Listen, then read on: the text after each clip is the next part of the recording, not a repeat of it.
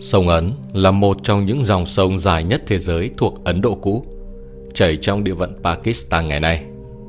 Vào thế kỷ 18, mọi người vô cùng ngạc nhiên khi biết rằng dòng sông ẩn mình trên sa mạc ít người biết đến này lại có một quá khứ huy hoàng có thể sánh ngang với nền văn minh Ai Cập cổ. Hơn nữa, đây là nền văn minh bí ẩn được coi là có một không hai trong lịch sử nhân loại. Nền văn minh sông Ấn được mọi người chú ý lần đầu tiên sau khi khai quật di chỉ tại Harappa vào thế kỷ 18. Giữa thế kỷ 19, Cục trưởng Cục Khảo cổ Kanihan khi đến Harappa lần thứ hai đã phát hiện ra một con dấu độc đáo, nhưng ông lại cho đó là vật được đưa từ nơi khác đến. Vì vậy, ông chỉ viết một tờ báo cáo đơn giản về việc khai quật này. 50 năm sau, không còn ai chú ý đến di chỉ này nữa. Thật không ngờ, trong một khu vực lấy Harappa làm trung tâm, các nhà khảo cổ đã phát hiện ra rất nhiều di chỉ của cùng một nền văn minh. Phát hiện này đã gây chấn động cả thế giới bởi phạm vi rộng lớn. Với chiều dài Đông Tây 1.600 km, chiều dài Bắc Nam 1.400 km. Quả thật là độc nhất vô nhị trên thế giới.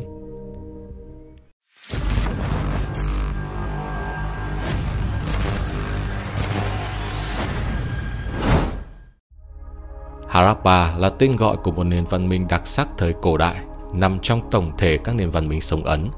Hưng thịnh vào khoảng thời gian từ năm 2800 đến 1800 trước công nguyên. Nó được biết đến qua những công trình bằng đất sét nung tồn tại cho đến ngày nay.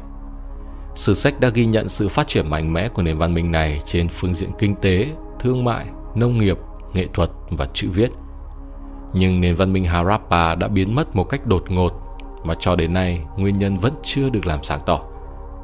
Có rất nhiều giả thuyết về sự biến mất của nền văn minh này. Phổ biến nhất là vùng đất của họ bị người du mục Aryan đánh chiếm, khiến người dân nơi đây phải trôi giạt đi các nơi và hòa tan vào các tộc người khác. Giả thuyết thứ hai là về những biến đổi của tự nhiên.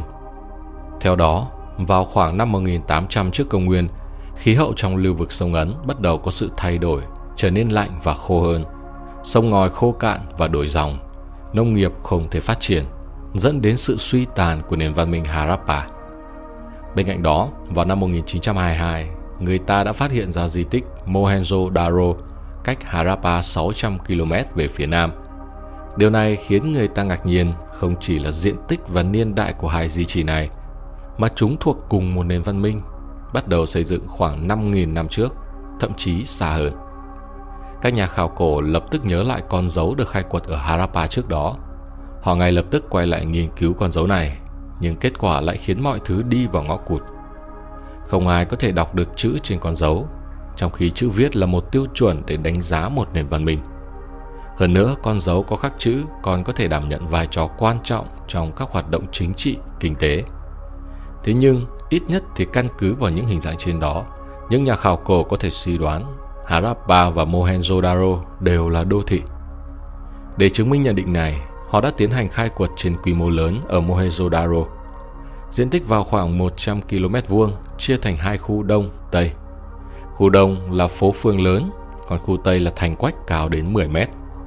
Trong thành có kho thóc xây bằng gạch và những công trình kiến trúc dùng để tắm rửa gọi là hồ khe lớn.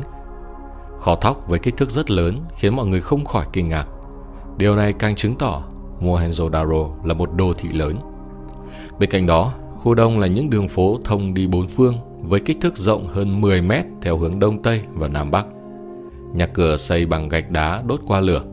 Tất cả đều có giếng nước và sân vườn. Điều khiến các nhà khảo cổ kinh ngạc nhất có lẽ là hệ thống thoát nước được thiết kế một cách hoàn hảo. Ngay cả trình độ hoàn thiện của hệ thống thoát nước này ở một số đô thị hiện đại bậc trung cũng chưa thể đạt tới được. Có gia đình còn có ống đổ rác từ trên tầng cao, nước bẩn từ các nhà chảy ra rãnh thoát nước, sau đó chảy xuống cống ngầm. Đứng trước hệ thống trăng trịt khắp thành phố này, mọi người thật sự khâm phục sức sáng tạo của người xưa. Đây là một thành phố rất chú ý đến các công trình công cộng phục vụ dân sinh. Ngoài hệ thống thoát nước hiện đại, Mohenjo-daro còn có rất nhiều cảng sông thông với sông Ấn và biển Ả Rập. Đây là biểu hiện hoạt động kinh tế đối ngoại rộng mở và tích cực – Tất cả những cái đó do ai quy hoạch? Nhà thiết kế này rất có thể là người có đầu óc hiện đại hóa. Rốt cuộc, xã hội này có hình thái như thế nào? Nếu không tận mắt nhìn thấy thì thật khó mà tin nổi.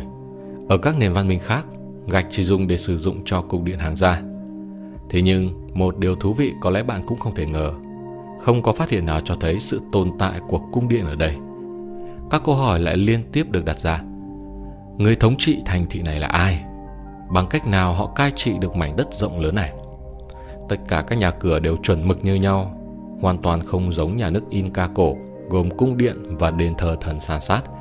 Cũng không giống Ai Cập cổ, có rất nhiều lăng mộ pharaoh và sự chênh lệch lớn giữa người giàu và người nghèo.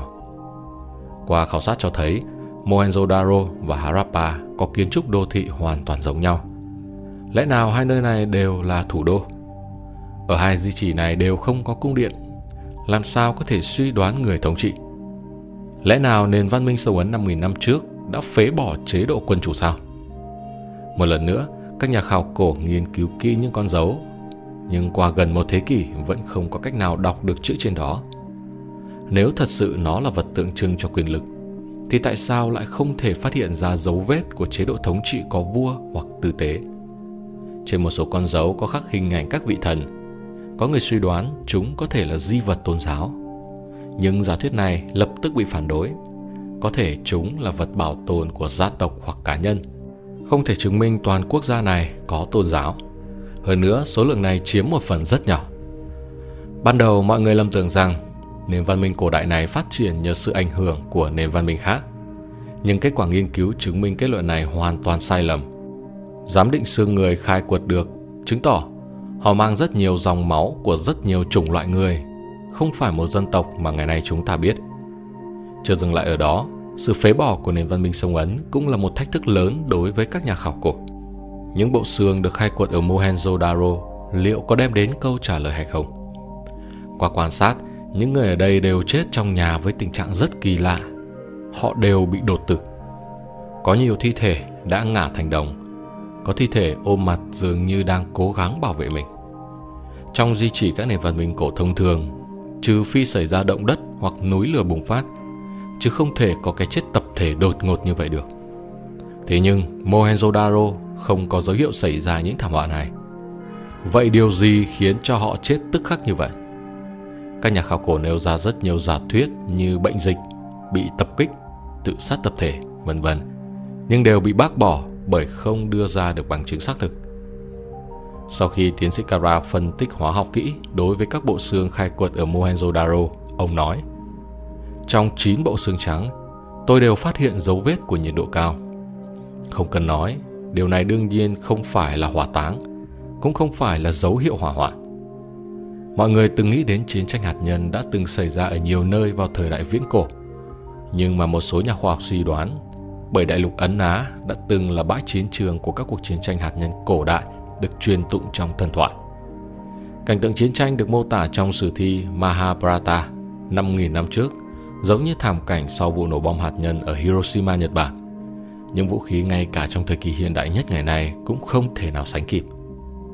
Có một điểm đáng chú ý trong cuốn sử thi này nói rằng, chiến trường khi đó là thành phố Lanka Liệu đây có phải là tên mà người dân địa phương gọi thành cổ Mohenjo-daro hay không? Tuy nhiên, suy đoán vẫn chỉ là suy đoán. Các nhà khoa học ngày nay tin rằng trên trái đất này đã xuất hiện rất nhiều nền văn minh và bị hủy diệt. Nhưng kết luận nền văn minh Mohenjo-daro bị hủy diệt vì chiến tranh hạt nhân thời cổ đại có lẽ là vẫn còn quá sớm.